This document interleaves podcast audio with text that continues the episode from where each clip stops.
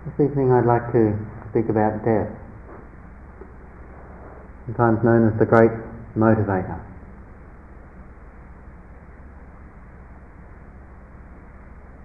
The reality of death is something that's given great importance in Dharma teaching. Something that's seen as having a real significance and potency for why we engage in this whole field of what we call spiritual work and exploration. And it was interesting when this uh, Gaia House, which was a second home of Gaia House, which is, it, we, we used to um, have a somewhat smaller place across the uh, fields about two miles away in Denbury. And when we came and were looking at buying this place from the order of nuns that lived here prior and who had just uh, really come down to being very few in number and therefore felt not to maintain the building. But for us it was actually a real asset that there was a graveyard in the uh, lawns behind this, this hall. For the other purchasers it was, who were sort of thinking of holiday homes or retirement villages, um, it wasn't quite such a a sort of a, an interesting or useful item to have on their premises. And I think in the, uh, the eventual decision of the nuns to sell us the place, although there were many factors in it, uh, I think one of them was that for us we were actually really happy to, to have the uh, members of their order resting there. And in fact, part of the deal is that uh, the remainder of the nuns of that order, as and when they die, will be buried in the in the small graveyard just outside. And uh, in fact, a couple of years ago that took place, and uh, we, we had a, uh, a ceremony there. And of course, across the uh, across the other side of the grounds and near the little old dilapidated chapel, there's another graveyard, a little older and more heavily populated. And these, having such things around us, not sort of putting them out of sight, is a really important and useful reminder to us that we are not forever.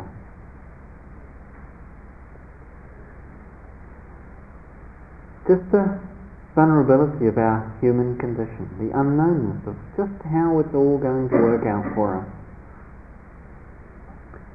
When the burial took place a couple of years ago, the elderly sisters, nuns, was buried, and I remember just looking out to see this kind of little mound of soil that rose up above the plot where she had been buried, and just the sense of that, that little amount of soil that stuck up was how much her body had displaced.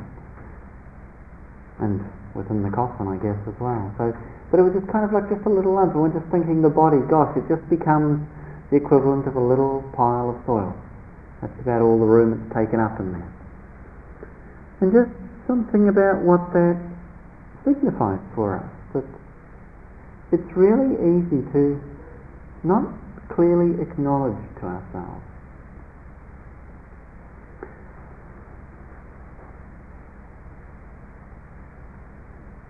In the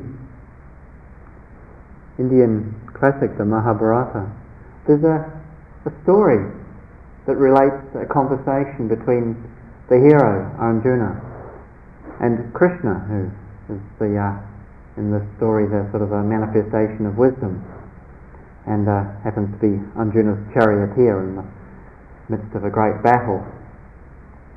And the particular conversation is related as, as follows. Arjuna turns to Krishna and says, Krishna, with your vast vision of the universe and all your great wisdom, what is the great miracle, the greatest miracle in this world? And Krishna responds to Arjuna by saying, The greatest miracle is that while all around them people see others dying, they do not believe it will happen to themselves. And somehow it's so true that while we know it, in another level, another way, we don't quite know, or we don't quite live as though we know the truth of that reality. And in the Buddhist tradition, there's a, an encouragement to really contemplate this, to really reflect on it.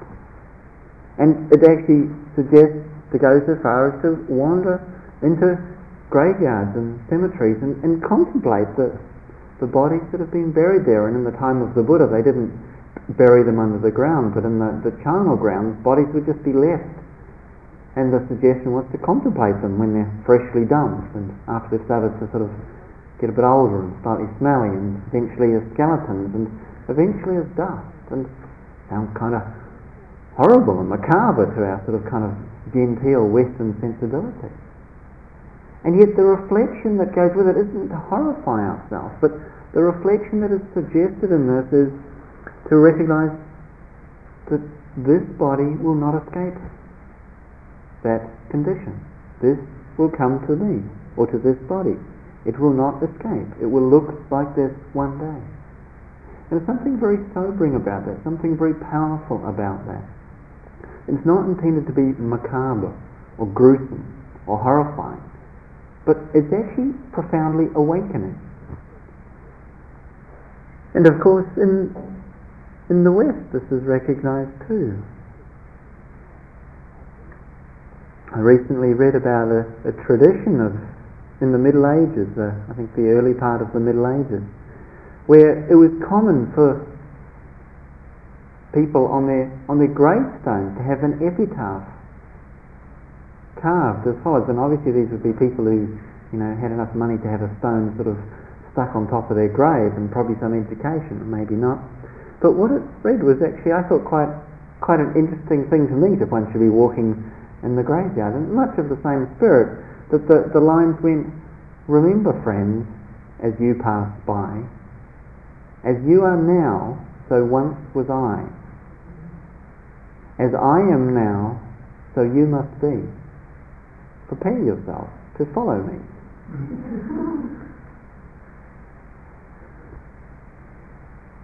and interestingly enough, although we kind of, in our culture, tend to keep it at a safe distance because it seems scary, when we actually come a little bit closer to it, it can be scary, but it's also actually quite profoundly exciting. It stirs something in us to really let ourselves look at this reality. And that's where its potency is. The fact of death actually asks us to look at life really keenly, really with interest. And in the in the sort of the Buddhist traditions of the Far East, uh, the Zen and Chan traditions, they talk about, uh, in China, Japan, Taiwan, Korea, they talk about the great matter of birth and death as being the fundamental question of life, about all the spiritual practices about the great matter of birth and death. And we we can perhaps through this reflection sense the preciousness of life, of existence. To not take it for granted, to not presume that it will continue until it's come to some suitable, tidy, and you know, predictable conclusion. Because it doesn't always happen that way. And even when it does, it's never quite like the way you expected it to be. At least so it seems from the stories one reads. And none of us having actually gone through that process ourselves can really know what that will be until the time comes. So it's not so much that we dwell on the fact of our death, because we don't really know what that is, but that we dwell on the fact of our life, that we really look to see what is this about. And again, what's really important here in this situation? Because it does give us a lot of perspective with regard to what we really want to spend our time and energy on given that it's finite, what do we want to make most important? In a passage in the book um, by Don Juan, the uh, by sorry Carlos Castaneda about Don Juan, Don Juan, it's more correctly pronounced. Teachings of Don Juan. He, he, he speaks of this He says to Carlos at one point, Death is your eternal companion. It is always the hunter, and it is always to your left at an arm's length. It has always been watching, and it always will, until the day it taps you. How can you feel so important when you know that your death is stalking you? The thing to do when you're impatient is to turn to your left and ask advice from your death. An immense amount of pettiness is dropped if your death makes a gesture to you, or if you catch a glimpse of it, or if you just have the feeling that your companion is there watching you. The act of your death is never pressed far enough. It is the only wise advisor that you have. And whenever you feel that everything is going wrong and that you are about to be annihilated, turn to your death and ask if that is so. Your death will tell you that you're wrong, that nothing really matters outside of its touch. Your death will tell you, I haven't touched you yet. To ask death's advice is to drop the curse of pettiness that belongs to men and women who live their lives as if death will never tap them.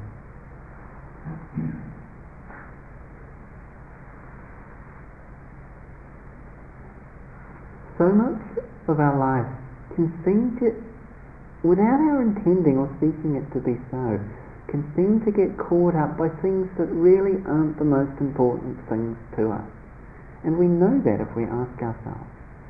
But too easily we forget to ask ourselves what's really important we find ourselves really struggling with, you know, whether we like the food or not that happens to be offered at our home or the place we're visiting or wherever.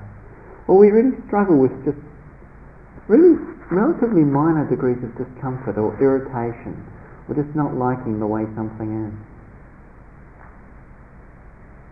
And if we really just stop and think about our life and its amazing preciousness as a gift that we haven't had to pay for. We're not being billed for it. It's something that's offered to us in all of its challenges and equally its beauty.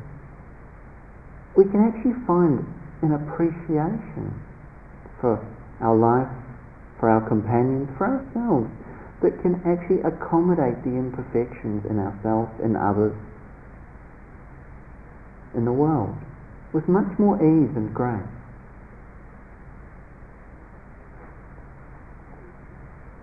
And it can profoundly inform the way we relate to each other. There's a story of a of a, of a it's, a, it's a true story about a uh, a workshop in a, in a prison in America. All the prisoners were on death row. And these are some of the toughest and, in some people's eyes, nastiest human beings in the country. People who'd committed horrendous crimes of violence against other people.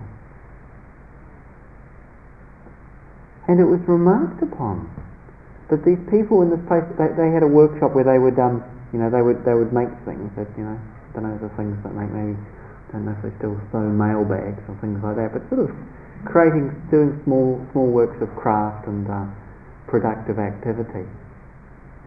And it was noticed and remarked upon by someone who visited once that there was this incredible atmosphere of kindness and gentleness. And the person was so struck by it because these were people who had,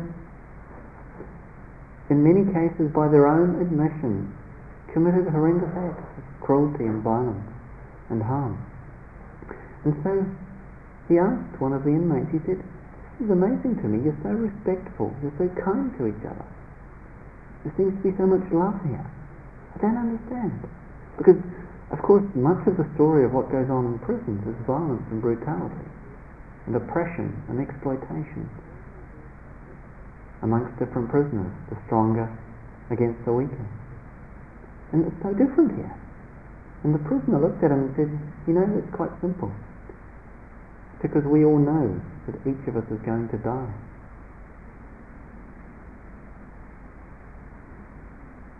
And there's something remarkably beautiful about the transformation that could come to even what perhaps may have been incredibly hardened hearts, to just be living in an environment where, because they're on death row, they know they can't kid themselves about the inevitability of death. And the Buddha himself once said, with regard to two groups of villagers who were fighting and seeking to go to war, he said, knowing that all of you will one day die, how can you quarrel? There's something about our humanity that's revealed in its impermanence, in its temporariness, that is so profoundly more significant than the various things we might argue about or that we might feel separate us or divide us from each other. That we will all pass through that doorway one day is something of such great significance that we share that it, in many ways it overshadows all the different things that appear to separate and divide us. It is larger and more profound than all of that. And if we actually see that, if we actually recognize that, then it can really allow us to open our hearts to all the beings of this world with whom we share the fact of death.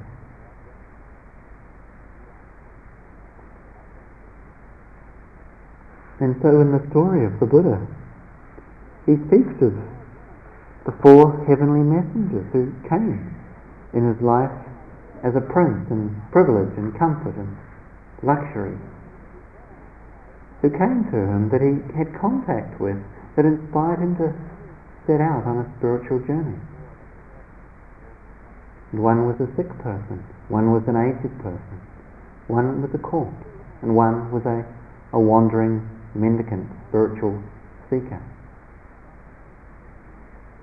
And the sense of recognizing that this will happen to us really, I think, is what opens our eyes to the greater questions of life. But it also really informs how we would wish to live today. Because how would we have wished to have lived if we knew that this was our last day? If there wasn't to be another one, what we would, would we have wished to have embodied, to have sought to deepen in our lives. What's really important? Perhaps there are three key fields or areas we might reflect upon. What have we learned in our life? What have we understood? Learning is the process of growing, the, the flowering of our, our life.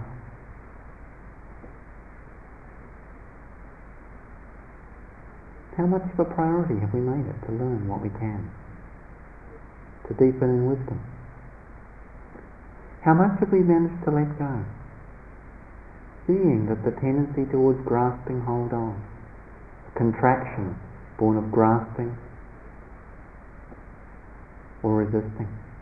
Seeing how much suffering that creates, how much separation, how much pain, how much contraction.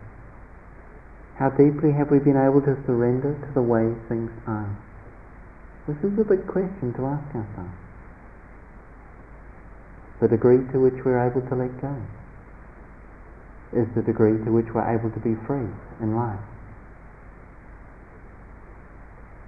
And how well have we loved? How fully and wholeheartedly have we loved? This question again, a question we might find ourselves asking ourselves if it should be that we know our time is coming. We don't always. How well have we loved? Stephen Levine, in his book A Year to Live, related for himself one of the conclusions of his year where he spent as an exercise, living as though that year would be his last, making his decisions with no thought to any point beyond one year as though that would really be the end. And he said, in the end, love was the only rational action of a lifetime. Love was the only rational action of a lifetime. that in the end how we would wish to have lived would be that our choices and our actions were born of love, of caring, of well wishing for oneself and for others.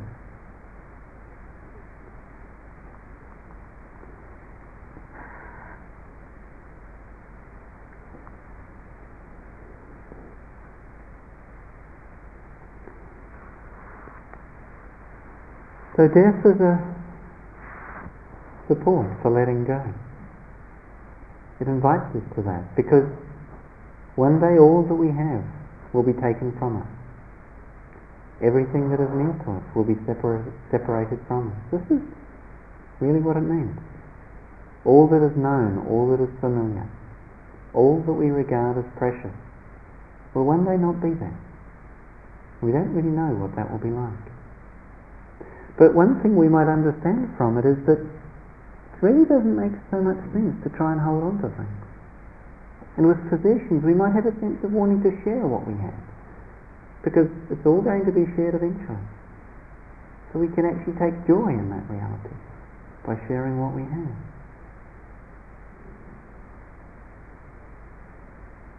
We might wish to cultivate forgiveness,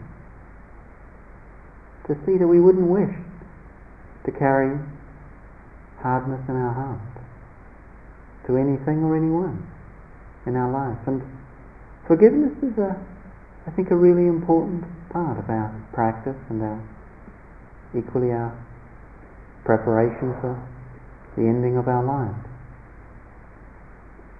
Sometimes it seems so difficult. It's like we get caught somehow by our anger, by the the feeling that anger is justified because we've been harmed and hurt, and perhaps someone has done so intentionally, it appears.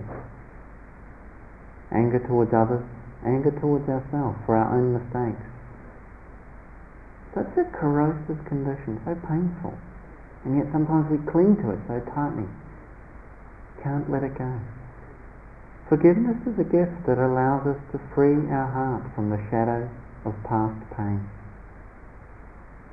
And in that regard, I'd like to relate a, a kind of an image or a, an understanding that I find really helpful in relating to the fact that we at times ourselves have caused pain to others and that others have caused pain to ourselves, which is the basis for which anger and a hardening of the heart seems to come from. If one looks well, perhaps tell the scenario, the, the image. If one, you can just imagine this as, as, I, as I tell it. Um, going for a walk in the uh, in the woods, perhaps near Gaia House, down one of the lanes and into the little woods that there are. And as you're walking, you see a small puppy. Hmm.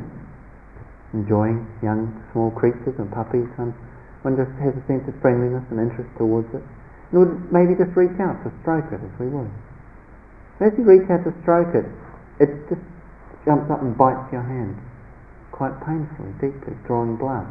And what's their reaction to it? Having just been bitten by a small puppy. But, you know, maybe we want to strike it, maybe we say something, you know, we call it something. And we feel like that puppy, what's it doing? It's biting me, isn't it? Teach it a lesson, go. You know? And just in that moment of reaction, we see that its foot is caught in one of those traps with the jaws on springs, you know, they use tragically for catching wild animals. And, and in that moment, what happens? We realize it's not trying to hurt us. It's afraid, it's in pain, it's actually trying to get help.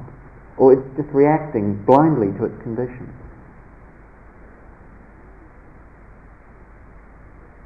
And immediately we just, oh, what we actually feel moved to do is to help it, to release it from the trap, to destroy that which was harming, get rid of the trap. We don't actually want to hurt the puppy. We don't feel angry towards the puppy, perhaps towards whoever laid the trap. Imagine again the same scenario, perhaps a few months later, so we've forgotten about the last time. Walking in the woods. It's autumn now. That was summer. We see a puppy there amongst the trees. We reach out to stroke it. It bites us again. Same reaction comes. But just in that moment, and looking at it, we see that it's up to its shoulders and legs. We can't see its feet. What would it be for us to understand in that moment that its foot was in the trap, though we couldn't see it? That it is not of the nature of puppies to seek to bite, to harm, unless they're in pain themselves, in fear themselves, and reacting to that. Because that is the nature of beings. It is not the nature of beings to wish to cause harm to others, except that they're caught in their own pain and their own blindness and somehow striking out, even it seems quite intentionally, but nonetheless driven at some level unconsciously by trying to escape their own pain, their own fear, and in their own blindness causing suffering.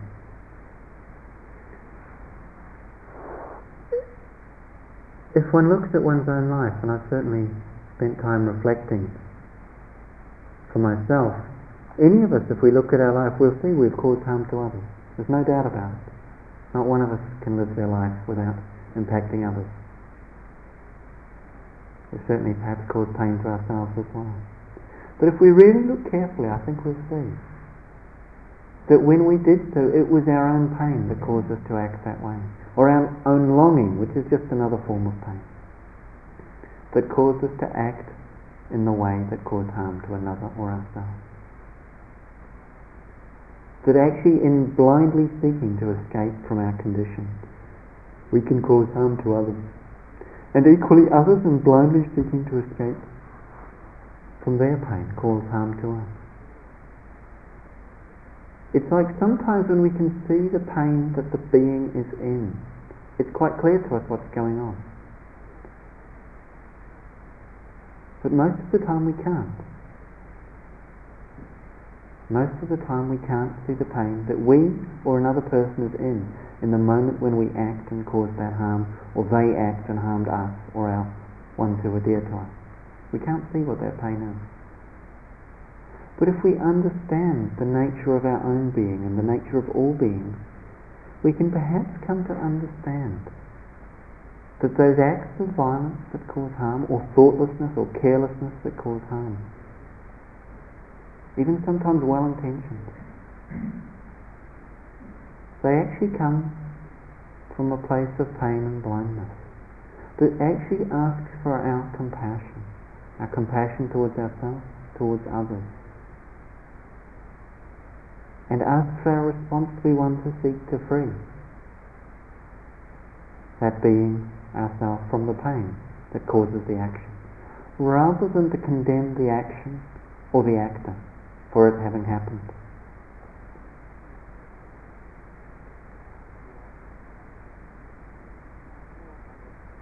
When we are to leave this world, probably some of the most important things will be the sense of how fully we've tried to live without causing harm to others. Commitment to, to non-harming is a basic intention, a fundamental current within our being so important. Not just because it makes us feel safe or better now. Peace of mind cannot be separ- separated from our actions. It's not some moral code. It's because of very direct, pragmatic reality. We cannot intentionally cause harm and actually be at peace. It doesn't work that way. It simply stirs up the pain and the blindness from which the actions that cause harm arose and intensifies it doing our best to not cause harm. We can sense a quality or a possibility of no regret, which isn't some kind of I've been perfect all my life sort of thing, or pride in that way. But there's just a humble recognition of having done, again, one's best, and not demanding perfection.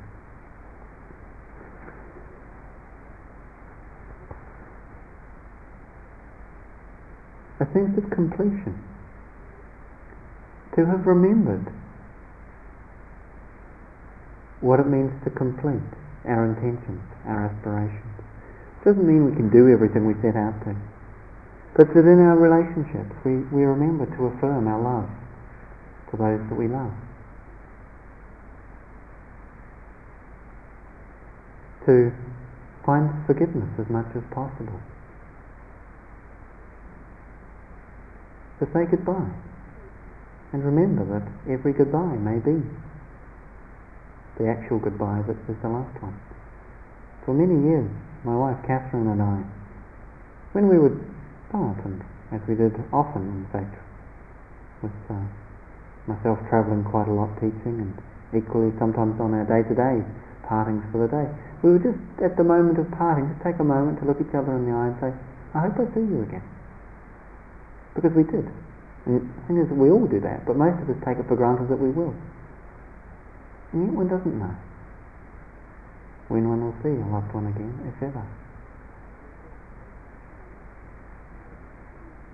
A good friend of mine, a few years ago, she was just at home. Her husband, about my age, perfect good health, walking in one of the other rooms, collapsed and just died, just like that. Had a blood clot to the brain and passed out, gone within three months. And there was no warning, no expectation, nothing. It left her with a young child. I don't know what their last words were. But just taking the chances that we have to say what's really important to those we care for. Part of a preparation for dying that is actually also about living well, living very close to our truth.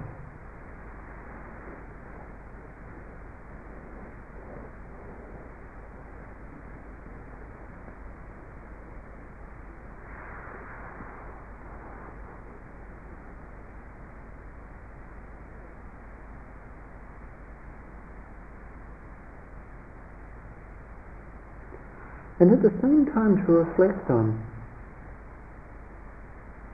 our relationship to the fact of death. So while at one level, yes, everything that we know will disappear, we don't know what that will actually mean or be. What we do know is that there isn't really any reference point for the sense of self in the idea of death. The fact of I dying kind of the problem with death is that I isn't going to be there anymore. That's a serious problem. And yet, it's actually the fear of death is the thought of it. The thought that says, I'm not going to be there.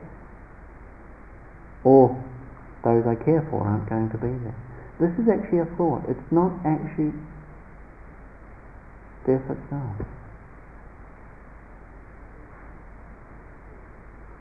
And the only way we can actually face what it means that our life ends in death is to face the unknownness of where we are. The uncertainty, the ambiguity, the uncontrollability.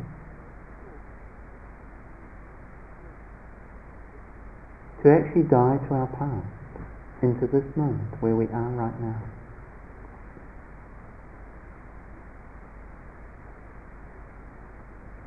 This is actually what makes us alive. The Buddha once said, mindfulness is the path to the deathless. Those who are heedless live as though they are already dead. Paying attention, cultivating our capacity to be awake. This is ultimately the most profound response to the fact of our birth, our life, and our death.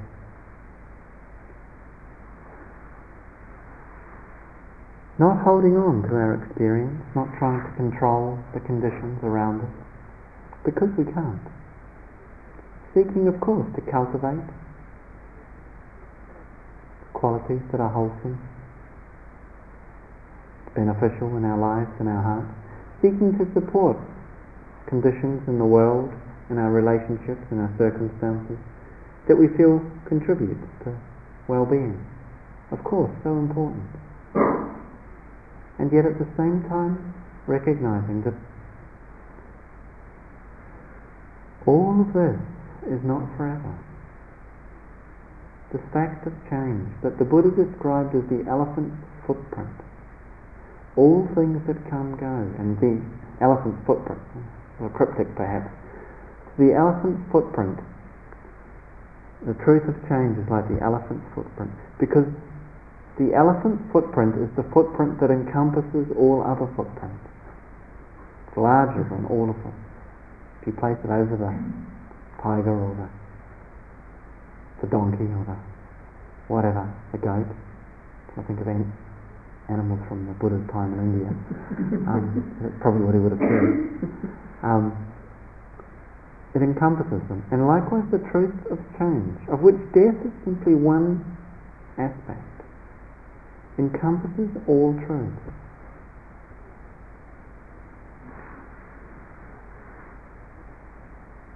And yet having said that, if we really understand this deeply, this is what allows us to let go. To not hold on. And in that letting go, we can come to discover, in the depth and the fullness of that letting go, we can come to understand that which is not of the realm of birth and death, the timeless, deathless truth of life.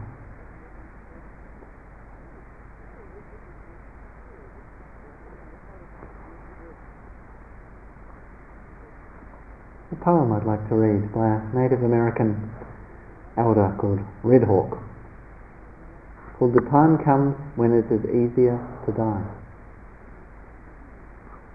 We have to go deeper inside, like a tired miner chipping through stone.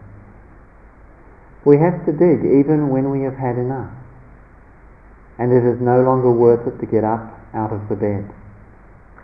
The morning is cold, the grey clouds move in low like a flock of dark crows over a picked field. That is when we have to go deeper, through another hard layer of pain. You have to be relentless to make it in this place, because it will be relentless with you. It will never stop beating and grinding, wearing you down with one more thing gone wrong. Friends will die or their nerves will fail. Women will cease to be thrilled with you, and your sorry efforts to hold it all together will come to nothing. You will still tremble in the leg, go grey and dim in the face, leak more every year in your yellowed shorts. Don't be in a hurry to pack it in. The time will come when it is easier to die than to dig. The trick is to find the gold before death finds you, and then to sit there in the heart where you cannot be taken, while death storms and rages all around you, stealing everything in sight, but only left holding a bag full of bones.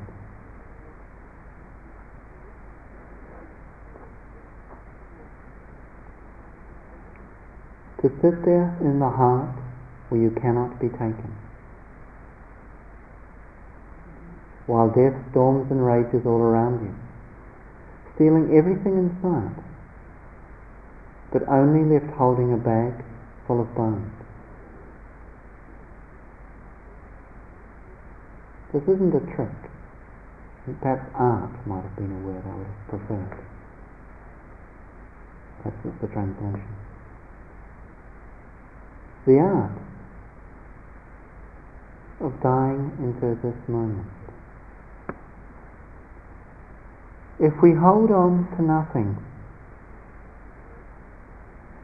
then all those things that can be taken, we find do not ultimately touch or in any way take away from the fundamental truth of life.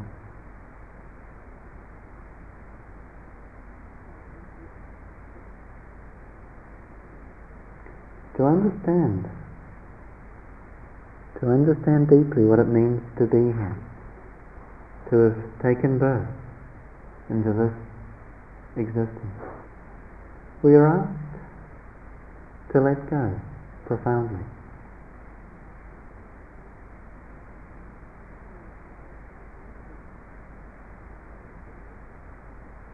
Ajahn Chah, the great Thai forest meditation teacher and master who lived in the last century, died in the early 90s. He once said, let go a little and you will know a little peace. Let go a lot and you will know a lot of peace. Let go completely and you will know complete peace and natural freedom. This is the practice of Dharma.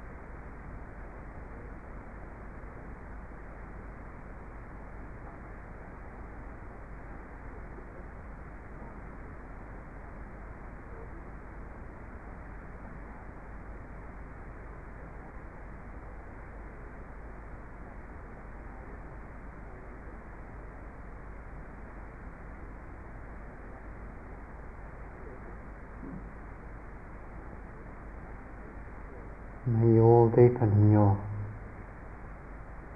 understanding of what truly matters.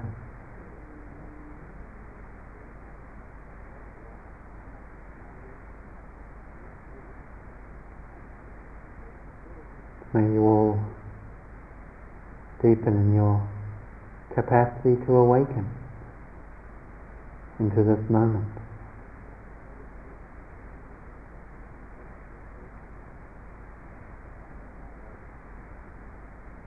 May all beings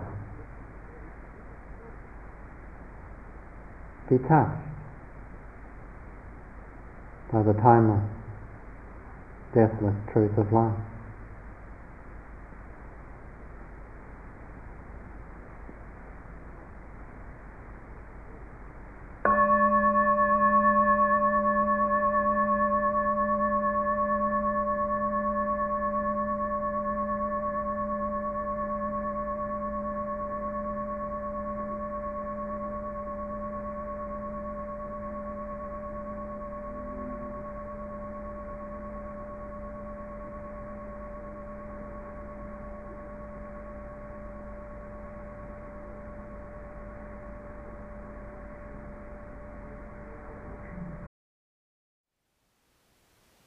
Thank you for listening.